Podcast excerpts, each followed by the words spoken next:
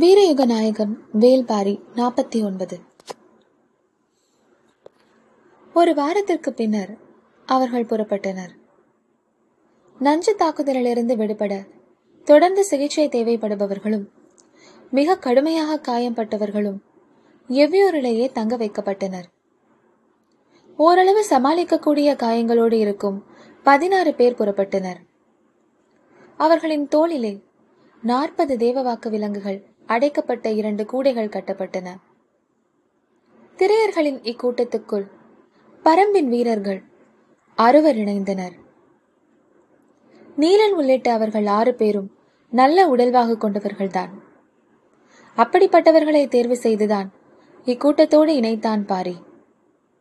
ஆனாலும் திரையர்களுக்கும் இவர்களுக்கும் இடையே இருக்கும் வேறுபாடு எளிதில் தெரியக்கூடியதுதான். இவர்களுக்கு இன்னல் ஏதும் வந்துவிடாதா? என்று காலம்பன் பதறிய பொழுது பாரி சொன்னான். எதிரிகளின் கவனம் முழுவதும் தேவவாக்கு விலங்குகளின் மீதுதான் இருக்கும். வெற்றி கழிப்பில் இருக்கும் அவர்களின் கண்களுக்கு இந்த வேறுபாடு எதுவும் தெரியாது. கை கால்களில் அடிபட்டு உடல் நெளிந்து குறுகி நிற்கும் பலருக்கிடையேதான் இவர்கள் இருக்கப் போகிறார்கள். எனவே கவலை வேண்டாம். என்று சொல்லிய பாரி சற்றே நிறுத்திவிட்டு சொன்னான். ஒருவேளை இவர்கள் கண்டறியப்பட்டால் எப்படி மீள்வது என்று அவர்களுக்கு தெரியும். இந்த அறுவரில் நீலன் மட்டுமே சிறந்த வீரன். மற்றவர்களும் திறன் மிக்கவர்கள்தான். ஆனால் போரிடுவதில் அல்ல அதற்குத்தான் நீங்கள் இருக்கிறீர்களே என்று சொல்லி வழி அனுப்பினான். எவ்வியூரிலிருந்து அவர்கள் புறப்பட்டனர்? நாள்கள் அதிகமானதால் ஐயம் வந்துவிடக்கூடாது என கருதி எங்கும் தங்கவில்லை. ஓரிரவு இரு பகல்களில் மூன்று மலைகளையும் கடந்து அடிவாரம் வந்தனர். பரம்பின் எல்லையை விட்டு அகன்று சமதளக்காட்டின் உட்பகுதியில் இருந்த கல் மண்டபத்திற்கு தன் கூட்டத்தோடு வந்து சேர்ந்தான் காலம்பன். அவனது வரவை எதிர்நோக்கி இருந்தனர் பாண்டிய நாட்டு வீரர்கள். காலம்பன் இரு கூடைகளில் எண்ணற்ற தேவாங்குகளோடு வந்தது அளவற்ற மகிழ்ச்சியை தந்தது. அனைவரையும் தேரிலே ஏற்றி உடனடியாக மதுரை நோக்கி புறப்பட்டனர். மணவிழா முடிந்து மூன்று வாரங்கள் ஆகியிருந்தன. தனது வாழ்வில் காணாத பெருவிழாவினை கண்டு முடித்த மதுரை இயல்பு நிலைக்கு திரும்பிக் கொண்டிருந்தது. பெரும்பாலான விருந்தினர்கள் விழா முடித்து புறப்பட்டு விட்டனர். மிகச் சிலர் மட்டுமே இன்னும் இருக்கின்றனர். பொற்சுவை இப்போது பாண்டிய குல இளவரசி இப்பேரரசின் குல வழக்கமும் அரச விதிகளும் எளிதில் புரிந்து கொள்ளக்கூடியவை அல்ல. ஒரு பேர் இயக்கத்திற்கு நடுவில் சிக்கி நகரும் சிற்றுயிராக தன்னை உணர்ந்தாள். தனது போக்கில் எல்லாம் போய்க் கொண்டிருந்தன. யாரால் எங்கு எது முடிவு செய்யப்படுகிறது என்பதை அவளால் எளிதில் கண்டறிய முடியவில்லை. அவளது கண்கள் எப்பொழுதும் தேடிக்கொண்டிருப்பது சக்கரவாக பறவைகளையும் சுகமதியையும் தான். நாள்தோறும் பார்க்க ஆசைப்பட்டும் சுகமதி பொற்சுவையின் கண்களில் படவே இல்லை. அவளால் தான் இருக்கும் இடத்திற்குள் எளிதில் நுழைய முடியவில்லை என்பதை புரிந்து கொண்டாள் பொற்சுவை. இரு வாரங்களுக்கு மேல் காத்திருந்த அவள் பொருத்தமான நேரத்தில் அரண்மனைக்கான மொழியில் பேசத் தொடங்கினாள். துறைமுகம் நோக்கி செல்ல இருந்த வணிக குடும்பங்களோடு புறப்பட தயாராக இருந்தால் சுகமதி. அரண்மனையிலிருந்து விரைந்து வா என அழைப்பு வந்தது. மூன்று வாரங்களுக்கு பின் பொற்சுவையை பார்க்க புறப்பட்டாள் சுகமதி. மனதுக்குள் எண்ணங்கள் பேரலைகளாய் எழுந்து வந்தன. பார்க்க போகும் அந்த கணத்தை நெருங்க முடியாமலும் விளக்க முடியாமலும் தவித்தபடி அந்த புறத்துக்குள் நுழைந்தாள். ஒவ்வொரு நெடும் கதவை தாண்டும் பொழுதும் விசாரிக்கப்பட்டாள். எல்லாம் நடுத்தர வயது பெண்கள். பார்வையின் இறுக்கமே விருப்பமற்ற அனுமதியை சொன்னது. எல்லாவற்றையும் கடந்து உள்நுழைந்தாள். பொற்சுவையை பார்க்கும் அந்த முதல் கணத்தில் தனது முகம் வெளிப்படுத்தப் போகும் உணர்வு என்னவாக இருக்கப் போகிறது? கவலையின் கோடு படியாத அதே நேரம் அவளின் கவலையை அதிகப்படுத்தாத ஒரு உணர்வு நிலையில் இருக்க தன்னை ஆயத்தப்படுத்தியவாறே அறைக்குள் நுழைந்தாள். சுகமதிக்காக காத்திருந்த பொற்சுவை மலர்ந்த முகத்தோடு அணைத்து வரவேற்றாள். மதுரைக்கு வந்ததிலிருந்து பொற்சுவையின் முகம் இவ்வளவு மலர்ந்து யாருமே பார்த்ததில்லை. சுகமதி திகைத்து போனாள். எளிதில் மயங்கி மகிழும் பெண்ணல்ல பொற்சுவை. அப்படி இருக்க அவளின் முகத்தில் இருக்கும் இந்த மகிழ்வின் காரணம் என்ன? சுகமதிக்கு பிடிபடவே இல்லை. மனம் ஆழ்ந்து சிந்திக்கத் தொடங்கியது. முகத்தின் குறிப்பை எளிதில் கண்டறிவாள் பொற்சுவை என என்பதை அறிந்து அவளை நேர்கொண்டு பார்க்காமல் சக்கரவாக பறவை கொண்டு இருந்த மேடை நோக்கி இயல்பாக திரும்பினாள்.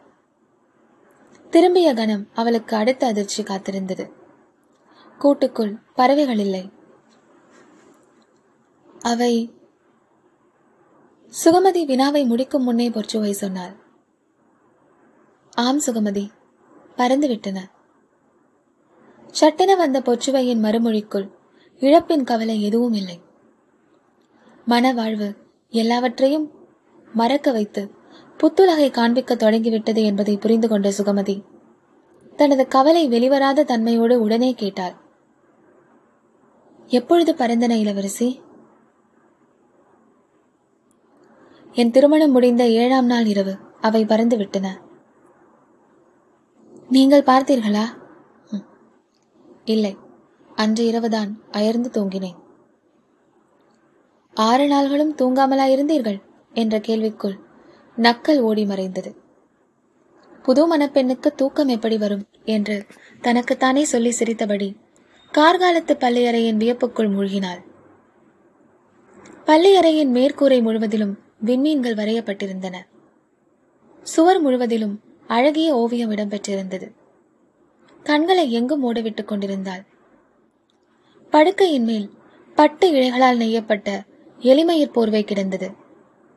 அதன் வண்ணங்கள் கண்களை பறித்தன. பார்த்தபடி நின்றாள். எதை பார்த்து வியந்து நிற்கிறாய் சுகமதி? வெண்பட்டால் ஒளிமிதக்கும் இவ்வளவு அகலமான படுக்கையை நான் பார்த்ததே இல்லை இளவரசி. அப்படியா? ஆனால் உனக்கு மனமாகும் பொழுது சின்னஞ்சிறு கட்டிலில் படுக்கையை அமைத்துக்கொள். கணவன் மனைவிக்கான அகவாழ்வுக்கு அகன்ற படுக்கையைப் போல் இடையூறான இன்னொரு பொருள் எதுவும் இல்லை. காதலுக்கு தேவை கட்டிலின் அகலம் அல்ல. இது பறக்க வேண்டிய இடம் அல்ல புதைய வேண்டிய இடம். அது தெரியாத மூடர்கள்தான் அறையில் பாதியை கட்டிலாக செய்கின்றனர். பொற்சுவையின் விளக்கம் சுகமதியை மயக்கியது. கட்டில் செய்த கலைஞனின் மீதான அவளது கோபத்தை நினைத்து உள்ளுக்குள் மகிழ்ந்தாள் சுகமதி. வாழ்வின் இன்னொரு வாசலின் வழியே உள் நுழைந்து விட்டாள் என்பது பொற்சுவை உதிர்க்கும் ஒவ்வொரு சொல்லிலும் வெளிப்படுகிறது. அதனை நினைத்து மகிழ்ந்தபடியே அவளை பின்தொடர்ந்தாள் சுகமதி. அறையை விட்டு வெளியில் வந்தாள் பொற்சுவை. சக்கரவாக பறவை கூண்டு அருகில் நின்று கொண்டே சொன்னாள்.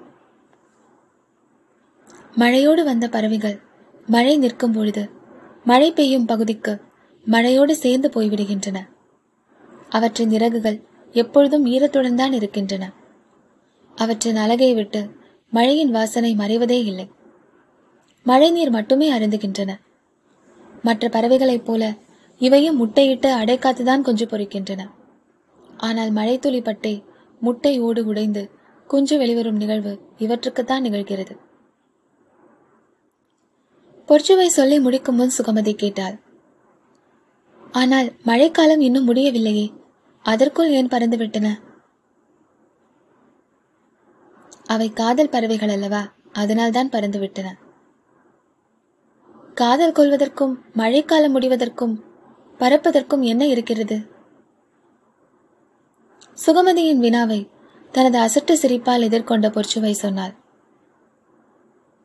படுக்கையில் தனித்திருக்கும் ஒருத்தியை எத்தனை இரவுகள்தான் அவற்றால் பார்த்து கொண்டிருக்க முடியும்? அதிர்ந்தாள் சுகமதி. அதுவரை பொற்சுவை பேசிய சொற்களுக்கும் மலர்ந்திருக்கும் அவளது முகத்திற்கும் காரணம் அறிய வந்த பொழுது நடுங்கி நின்றாள்.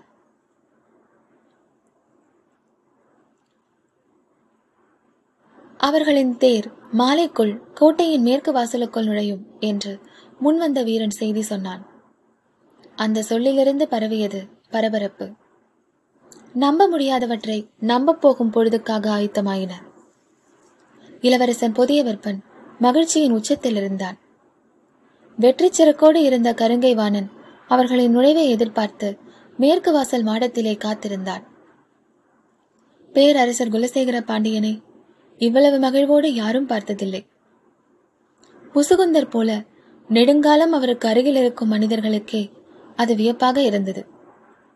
மகிழ்வோ துக்கமோ உணர்ச்சியை எளிதில் காட்டிக்கொள்ளாதவர் பேரரசர். அவரது முகக்குறிப்பிலிருந்து அவரை கணித்துவிட முடியாது என்பது பலரும் அறிந்த உண்மை. ஆனால் இன்று பேரரசரின் உடலும் மனமும் பூரிப்பில் திளைத்தன. அதற்கு காரணம் இல்லாமல் இல்லை.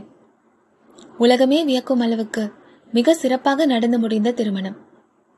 அத்திருமணத்தை முன்னிட்டு கடல் வணிகத்திற்கு அச்சாணி போன்ற திசை காட்டும் விலங்கு ஒன்றை கண்டறிந்தது. அதை எடுத்து வர எந்த வாய்ப்பும் இல்லை என்று கவலைப்பட்ட பொழுது மிகச் சிறப்பான திட்டமிட்டு அதை எடுத்து வந்தது என எண்ணற்ற காரணங்கள் ஒன்று சேர்ந்து கொண்டன. அதனால்தான் பேரரசர் மகிழ்ச்சியின் உச்சத்தில் திளைக்கிறார் என வெள்ளிக்கொண்டார் நினைத்தார். ஆனால் முசுகுந்தர் தான் இன்னும் ஆழத்திற்கு போய் சிந்தித்தார். யாருமே உள்நுழைய முடியாத இடம் என கருதப்பட்ட பரம்புக்குள் செல்லும் ஆற்றலை நாம் மெய்ப்பித்துள்ளோம். இன்று வரை பிற பேரரசுகளால் நினைத்து பார்க்க முடியாத ஒரு செயல் இது கடல் பரப்பில் பாண்டிய நாட்டின் ஆற்றல் பன்மடங்கு உயரப்போகிறது. வணிகத்திலும் அரசியலிலும் அதை ஏற்படுத்த போகும் தாக்கம் அளவிட முடியாததாக இருக்கும். இத்திருமணம் எந்த நோக்கத்தை உள்ளீடாக கொண்டிருந்ததோ அந்த நோக்கம் கனிந்து பழுக்கத் தொடங்கியுள்ளது. முசுகுந்தரன் எண்ணங்கள் இப்படி ஓடிக்கொண்டிருந்தன. ஒன்றுடன் மற்றொன்று சேரும் பொழுது இரண்டாகும் என்றுதான் பலரும் நினைக்கின்றனர். ஆனால் உண்மையில் அப்படி நடப்பதில்லை. இரண்டு ஆற்றல்கள் இணையும் பொழுது அவை பலவாகத்தான் மாறுகின்றன. நாம் எண்ணி பார்க்க முடியாத மடங்குகளாக அவை பரிணமிக்கின்றன. தனது இருக்கையிலிருந்து எழுந்த பேரரசர் மாளிகையின் மேல் மாடத்தை நோக்கிச் சென்றார். அவரின் முகக்குறிப்பை அறிந்து முசுகுந்தர் பின் சென்றார். தேவாங்கினை கொண்டு வருபவர்கள் வந்து சேரும் நேரம் வரை பொழுதை கடப்பது கடினமாகவே இருந்தது. இட்டு நிரப்ப முடியாத காலத்தை கையில் வைத்துக்கொண்டு தத்தளித்தனர் இருவரும். மனம் அதை எவ்வளவு எதிர்பார்த்திருக்கிறது என்பதை எதிர்ப்படும் ஒவ்வொரு கணமும் சொல்லியது. பேரரசர் மேலேறி வரவும் காவல் வீரர்கள் அகன்று விலகினர். மாடத்தில் இருந்த புறாக்களும் படபடத்து வெளியேறின. அவற்றை பார்த்தபடி பேரரசர் கேட்டார். புதிய வரவறிந்து ஏற்கனவே நிலை கொண்டவை விலக வேண்டியது விதிதானே? முசுகுந்தர் சற்றே திகைத்தார். மகிழ்வின் ஆழத்துக்குள் இருந்தபடியே அடுத்த கட்டத்திற்கு பேரரசர் தயாராகிக் கொண்டிருக்கிறார் என்பது புரிந்தது. எப்பொழுதும் போல் முகம் பார்த்து கணிக்க முடியாத இடத்தில்தான் இப்பொழுதும் அவர் இருக்கிறார் என்பதை முசுகுந்தர் உணர்ந்தார். என்ன அமைதியாக இருக்கிறாய்? என்று கேட்டார் பேரரசர். தாங்கள் சொன்னதை பற்றித்தான் சிந்தித்துக் கொண்டிருக்கிறேன் பேரரசே. வீரர்களைப் போல தள்ளி நிறுத்த வேண்டியது யாரை? புறாக்களைப் போல தொலைவுக்கு விரட்ட வேண்டியது யாரை? சொல்லிவிட்டு அமைதியானார் முசுகுந்தர். தான் சொல்லி சிதற விட்டுவிட்டோம். இனி அதனை நிரப்புவது எளிது அல்ல என தோன்றியது. யவனர்கள் சூழ்கடல் முதுவன் ஆகிய இரு பெரும் ஆற்றல் கொண்டவர்களோடு விளையாட வேண்டிய விளையாட்டு இது. இதில் யாரை அருகில் வைப்பது? யாரை தொலைவில் வைப்பது? பேரரசர் என்ன நினைக்கிறார்? அதை அறியாமல் எதுவும் சொல்லிவிடக்கூடாது என்று மனம் திணறியது. உலகில் எங்கும் இல்லாத முத்துக்களை உடையது பாண்டிய நாடு. என்ன விலை கொடுத்தாவது அந்த முத்துக்களை வாங்கி மகிழும் யவனர்கள்? இவை இரண்டுக்கும் இடையில் பரவி இருக்கும் பெரும் கடலை விடாது கடக்கும் பெரும் வணிகர்கள். இந்த மூன்றின் வரிசைப்படி நிலையில் மாற்றம் வரும் சூழல் உருவாகப் போகிறது. இதில் யாரை எங்கு நகர்த்துவது? அதுவே தலையாய முடிவு. நாம் கண்டறிந்து கைப்பற்றியுள்ளதோ? வணிகர்களையும் யவனர்களையும் ஒரு சேர திகைக்க வைக்கப் போகிறது. கடலை வெல்லும் கண்டுபிடிப்பு இது. இதன் மதிப்பு எல்லையற்றது. காலம் கடந்தாலும் மதிப்பிழக்காதது. அதை முழுமையாக புரிந்து கொண்டு நாம் முடிவெடுக்க வேண்டும். பதட்டத்தில் எதையும் செய்துவிடக்கூடாது பேரரசர் உச்சரிக்கும் சொற்கள் மிக கவனமானவை என்பதை முசுகுந்தர் உணர்ந்தார். பதற்றத்தில் ஏதோ ஒரு முடிவு எடுக்கப்பட்டு விட்டது அதனால்தான் இச்சொல்லை அவர் பயன்படுத்துகிறார் என்று முசுகுந்தரால் கணிக்க முடிந்தது. என்ன நடந்திருக்கும் என நினைவு கூர்ந்த பொழுது அவரது சிந்தனைக்கு எட்டியவர் சூழ்கடல் முதுவன். தேவாங்கை கொண்டு வந்திருக்கும் செய்தி பேரரசருக்கு சொல்லப்பட்ட உடனேயே அவருக்கும் சொல்லப்பட்டு விட்டது சூர்கடல் முதுவனும் அரங்குக்கு வந்துவிட்டார். ஏதோ ஒரு வகையில் அது தவறு என்று பேரரசர் கருதுகிறார் என்பதை முசுகுந்தர் உணர்ந்தார். அன்பு உறவு ஆசை மகிழ்வு என உணர்வுகளால் நெருங்க முடியாததாக இருக்க வேண்டும் அரசாட்சி. அதன் விதிகள் எதன் பொருட்டும் கீழிறங்கக்கூடாது நாட்டின் விதியை எழுதுகிறவனுக்கு வேறு எவையும் பொருட்டல்ல. பேரரசர் குலசேகர பாண்டியன் மாடத்திலிருந்து கீழிறங்க முனைந்த போது தள்ளி நிறுத்த வேண்டியவர்களையும் தொலைவுக்கு விளக்க வேண்டியவர்களையும் பற்றி ஒரு கணிப்புக்கு வந்தார் முசுகுந்தர். அதில் தான் நிற்க வேண்டிய இடம் எது என்பது மட்டும் அவருக்கு பிடிபடவில்லை. வழக்கம் போல் நாழிகையின் மணியோசை கோட்டையின் நடுவிலிருந்து ஒலித்தது. கோட்டையின் நெடும் கதவுகளை மூடச் சொல்லும் உத்தரவு அது. மேற்கு வாசலின் மேல் மாடத்தில் தளபதி கருங்கை வாணன் நின்று கொண்டிருந்தான் அவனோடு கோட்டை தளபதி சாகலைவன் நின்றான். இளமாறனும் செவியனும் சற்று தள்ளி நின்று கொண்டிருந்தனர். கீழே நின்று கொண்டிருந்த காவல் வீரர்களுக்கு நெடும் கதவை மூடலாமா வேண்டாமா? என்று முடிவெடுக்க முடியவில்லை. முக்கியமானவர்களின் வரவை எதிர்பார்த்து தளபதி உள்ளிட்டவர்கள் மேலே நின்று கொண்டிருக்கின்றனர். அப்படி இருக்க நாம் கதவை மூடினால் என்ன ஆகும்? என நினைத்து குழம்பி போய் நின்றனர். கட்டுத்தரையிலிருந்து யானை வந்து சேர்ந்தது. கோட்டை கதவின் குறுக்கு தடியை யானையை கொண்டுதான் தூக்கிச் செருக வேண்டும். காவல் வீரர்கள் யானை பாகனை பொறுத்திருக்கச் சொன்னார்கள். அவனுக்கு காரணம் புரியவில்லை. சரி நிற்போம் என முடிவெடுத்து நின்றான். மேல் தளத்தில் நின்று கொண்டிருந்த இளமாறனுக்கும் செவியனுக்கும் கோட்டை வாசல் தளபதி மாரையனின் நினைவு வந்து போனது. அன்று இரு தேவாங்குகளோடு நாம் வந்த பொழுது நெடுநேரம் கோட்டையின் வெளிப்புறம் நின்றோம். ஆனால் இன்று அதே தேவாங்க வர இருப்பதற்காக கோட்டையின் மேலே தளபதி நிற்கிறார்.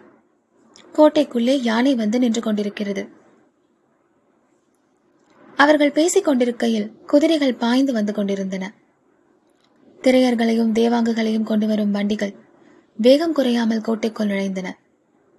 குதிரைகளின் பாய்ச்சலைக் கண்டு நிறுத்தப்பட்டிருந்த யானை பிளிறியது.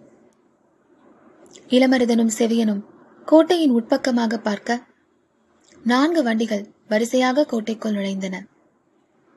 வண்டிக்கும் முன்னும் பின்னும் குதிரையில் ஆயுதம் தாங்கிய காவல் வீரர்கள் வந்தனர். வண்டிக்குள் இருந்தவர்கள் அனைவரும் சங்கிலி கொண்டு பூட்டப்பட்டிருந்தனர். கோட்டையை நெருங்கும் பொழுது அனைவரையும் சங்கிலி கொண்டு பூட்டியுள்ளனர். மூன்று வண்டிகளில் திரையர்கள் இருந்தனர். ஒரு வண்டியில் தேவாங்கு விலங்குகள் இருக்கும். இரண்டு கூடைகளை வைத்துக்கொண்டு மதுரையின் வீரர்கள் அமர்ந்திருந்தனர். கூட்டு வண்டியின் சட்டகங்களின் இடைவெளியின் வழியே மதுரையை பார்த்தான் நீலன் கோட்டையின் உயரமும் பெரும் கட்டிடங்களும் விரிந்த நீண்ட வீதிகளும் பெரும் வியப்பை ஏற்படுத்துவனதான். ஆனால் நீலனின் கண்களுக்கு அவை ஒரு பொருட்டாகப்படவில்லை. அவனது கண்கள் பிளறிய யானையை பார்த்தன. அதன் மீது அகுதை வீற்றிருப்பது போல தெரிந்தது. இசை கேட்டு மகிழும் அசுனமாக்கள் நினைவில் வந்து முட்டிக்கொண்டிருந்தன காலம் காலமாக கதைகளின் வழியாக அவன் அறிந்த மதுரையை கண்களின் வழியாக அறிந்து கொண்டிருந்தான். மதுரை அவனுக்குள்ளிருந்து எட்டி பார்த்தது. ஒரு கணம் உடல் சிலிர்த்து அடங்கியது. அவனது கண்கள் வைகையை தேடின. வண்டிகள் நகரின் நெடுவீதியின் வழியே நுழைந்து சென்றன. உடன் வந்தவர்களின் கண்களில் அடுத்து நடக்கப் போவதன் பதற்றம் தெரிய தொடங்கியது. நீலனின் கண்கள் பரிதவித்தன. அருகில் இருந்த காலம்பனிடம் கேட்டான். வைகை எங்கே இருக்கிறது? ஏதோ ஒரு திசையை சொன்னார்களே என்று காலம்பன் சிந்தித்துக் கொண்டிருக்கையில் வண்டிகள் நின்றன. அனைவரும் கீழே இறக்கப்பட்டனர். மதுரையின் வீரர்கள் தேவாங்குகள் இருந்த கூடைகளை சுமந்தபடி அரண்மனைக்குள் சென்றனர். சிறிது நேரம் கழித்து திரையர்களை கவச வீரர்கள் சூழ்ந்தபடி வண்டியிலிருந்து இறக்கி தொலைவில் இருந்த மாளிகை ஒன்றில் நிறுத்தினர். பேரரசரின் தனித்த மாளிகை. அலங்கார வேலைப்பாடுகளில் இதற்கு இணை சொல்ல எதுவுமே இல்லை. குலசேகர பாண்டியன் தனது இருக்கையில் அமர்ந்திருக்க அவரின் கண் முன்னால் பரம நாட்டின் தேவவாக்கு விலங்குகளை கொண்டு வந்து இறக்கினர் வீரர்கள். இக்காட்சியை பார்க்கும் யாவரும் மெய்சிலிர்த்து உறைந்தனர். இது நடந்துவிட்டது என்பதை மனம் இன்னும் நம்ப மறுத்து கொண்டுதான் இருந்தது. ஆனால் கண்களுக்கு முன்னால் நிற்பது நாற்பது தேவாங்குகள். இரண்டின் இடுப்பில் தோள் கொண்டு கட்டி மாமன்னரின் கைதொட தாங்கி நின்றனர் வீரர்கள். தனது வலக்கையின் நடுவிரலால் அவற்றின் தலைதொட்டு தடவினார் பேரரசர். வடதிசை நோக்கிச் சரியும் காலக்கோடு அவரின் விரல் வழியே நகர்ந்து இறங்கியது. அரசவை மகிழ்வில் திளைத்தது. கருங்கை வாணனை வானலாவ பாராட்டினார் பேரரசர். இளவரதனும் செவியனும் கூட பாராட்டப்பட்டனர். மயூர்கிழார் மகிழ்ச்சியின் உச்சத்தில் இருந்தார். புதிய விற்பனின் கண்கள் அந்த விலங்குகளை விட்டு அகலவே இல்லை. பாண்டிய பேரரசன் வளமிக்க எதிர்காலத்தை அவற்றின் வட்ட வடிவ கண்களுக்குள் பார்த்து கொண்டிருந்தார். அந்துவன் மிக அடக்கமாக திசைவேடருக்கு பின்னால் நின்று கொண்டிருந்தான். தன் தலை மாணாக்கனை நினைத்து பேரறிவின் செருக்கோடு வீற்றிருந்தார் திசைவேடர். கூடையில் இருந்த ஒரு தேவாங்கை பிடித்து வந்து அவரின் கைகளில் ஒப்படைத்தான் மாணவன் ஒருவன். அதை வாங்கியபடி உற்று பார்த்து கொண்டிருந்தார் திசைவேடர். கைகளுக்குள் அடங்கும் ஒரு சின்னஞ்சிறு உயிரினம் காலப்பெருவெளியின் ஆதி ரகசியத்தை தன்னுள் கொண்டுள்ளது. இயற்கை ஒன்றுக்குள் ஒன்றாக தனது உண்மைகளை மறைத்து வைத்து விளையாடுகிறது. இவற்றையெல்லாம் கண்டறிவதும் இணைப்பதும் புரிந்து கொள்வதும் எவ்வளவு சுவையூட்டக்கூடிய ஒன்று. திசைவேழர் சிந்தித்துக் கொண்டிருக்கையில் கண்டறியப்பட்ட திசை காட்டும் தெய்வாங்கை எவற்றோடு இணைக்க வேண்டும்?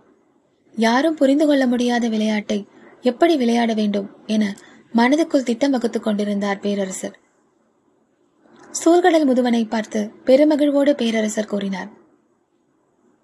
இருபது தேவாங்குகளை பத்து கப்பல்களில் ஏற்றி முதல் பயணத்தை தொடங்குங்கள். காற்றையும் கடலையும் வெல்லும் பயணமாக அது அமையட்டும். நாடுகளையும் கடல் ஒடிகளையும் வணிகர்களையும் பெரும் வியப்பில் ஆழ்த்துங்கள். நடு கடலில் கூட இயல்பாக திசை திரும்பி பயணிக்கும் துணிச்சலைக் கண்டு யவனர்களே வியந்து நிற்கட்டும். பேரரசரின் அறிவிப்பால் அவை மகிழ்வில் திளைத்தது. சோழ்கடல் முதுவன் மீண்டும் மீண்டும் வணங்கி தனது நன்றி அறிதலை தெரிவித்தான். முசுகுந்தர் மட்டும் ஆழ்ந்து சிந்தித்து நடப்பதை புரிந்து கொள்ள முயன்று கொண்டிருந்தார். இது தேவாங்கோடு சேர்த்து சூழ்கடல் முதுவனையும் சோதித்து பார்க்கும் திட்டம் என்று அவருக்கு தோன்றியது. மறுகணம் அறிவித்தார் பேரரசர். திறன்மிக தோளும் பாறை மார்பும் கொண்ட இத்திரையர்களை நான் யவனர்களுக்கு பரிசாக வழங்குகிறேன். அவை திகைத்து நின்றது. அவர்களின் குடும்பங்கள் அனைத்தையும் விடுதலை செய்கிறேன் என்றும் கூறினார் பேரரசர். திருமணத்தை முன்னிட்டு சூழ்கடல் முதுவனுக்கு பரிசாக வழங்கத்தான் திரையர்கள் சிறைப்பிடித்து வரப்பட்டனர். ஆனால் முற்றிலும் மாறுபட்டு யவனர்களுக்கு ஏன் பரிசாக வழங்குகிறார் என்று கருங்கை வாணனுக்கு விளங்கவில்லை. புதிய விற்பனுக்கும் விளங்கவில்லை. ஆனால் முசுகுந்தரால் ஓரளவு விளங்கிக் கொள்ள முடிந்தது. பேராற்றல் கொண்ட கருங்கொள்ளையர்களுக்கு இணையானவர்கள் எங்களிடமும் உண்டு. அவர்களை அடிமைகளாக பயன்படுத்துகிறோம் என்றால் பாண்டிய நாட்டின் ஆற்றல் எவ்வளவு வலிமை வாய்ந்ததாக இருக்கும் என்பதை யவனர்களுக்கு மறைமுகமாக உணர்த்தும் ஏற்பாடு இது. நடந்து முடிந்துள்ள திருமணம் பாண்டிய நாட்டின் செல்வ வளத்தை பறைசாற்றியுள்ளது. அதே நேரத்தில் தேவாங்கின் மூலம் கடல் பயணத்தில் ஏற்பட போகும் மாற்றத்தையும் அதை பற்றிய செய்தியையும் யவனர்கள் அறியப் போகின்றனர். அதற்கு முன்பே பாண்டிய நாட்டின் வலிமையை அவர்கள் அறிவது அவசியம்.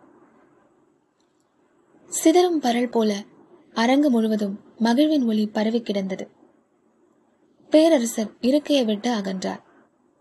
கொண்டு வந்ததில் மீதமுள்ள தேவாங்குகளை அரசன் பாதுகாப்பில் இருக்கட்டும் என்று முடிவெடுத்து அதனை நடைமுறைப்படுத்தும் பணி தொடங்கியது. தனித்த மாளிகையில் நிறுத்தப்பட்டிருந்த திரையர்களை கவச வீரர்கள் வெளிப்புறமாக அழைத்துச் சென்றனர். உள்ளே என்ன நடந்தது என்பது யாருக்கும் தெரியாது. காலம்பனால் நிலைமையை கணிக்க முடியவில்லை என்பதை அவனது முகக்குறி சொன்னது. நீலன் காலம்பனை மட்டுமே கவனித்துக் கொண்டிருந்தான் கடினமான இரும்புச் சங்கிலிகள் பட்டிய கல்லை உரசி நகர அவர்கள் கவச வீரர்களின் பின்னால் நடந்து கொண்டிருந்தனர். பரம்பின் குரல் ஒலிக்கும்.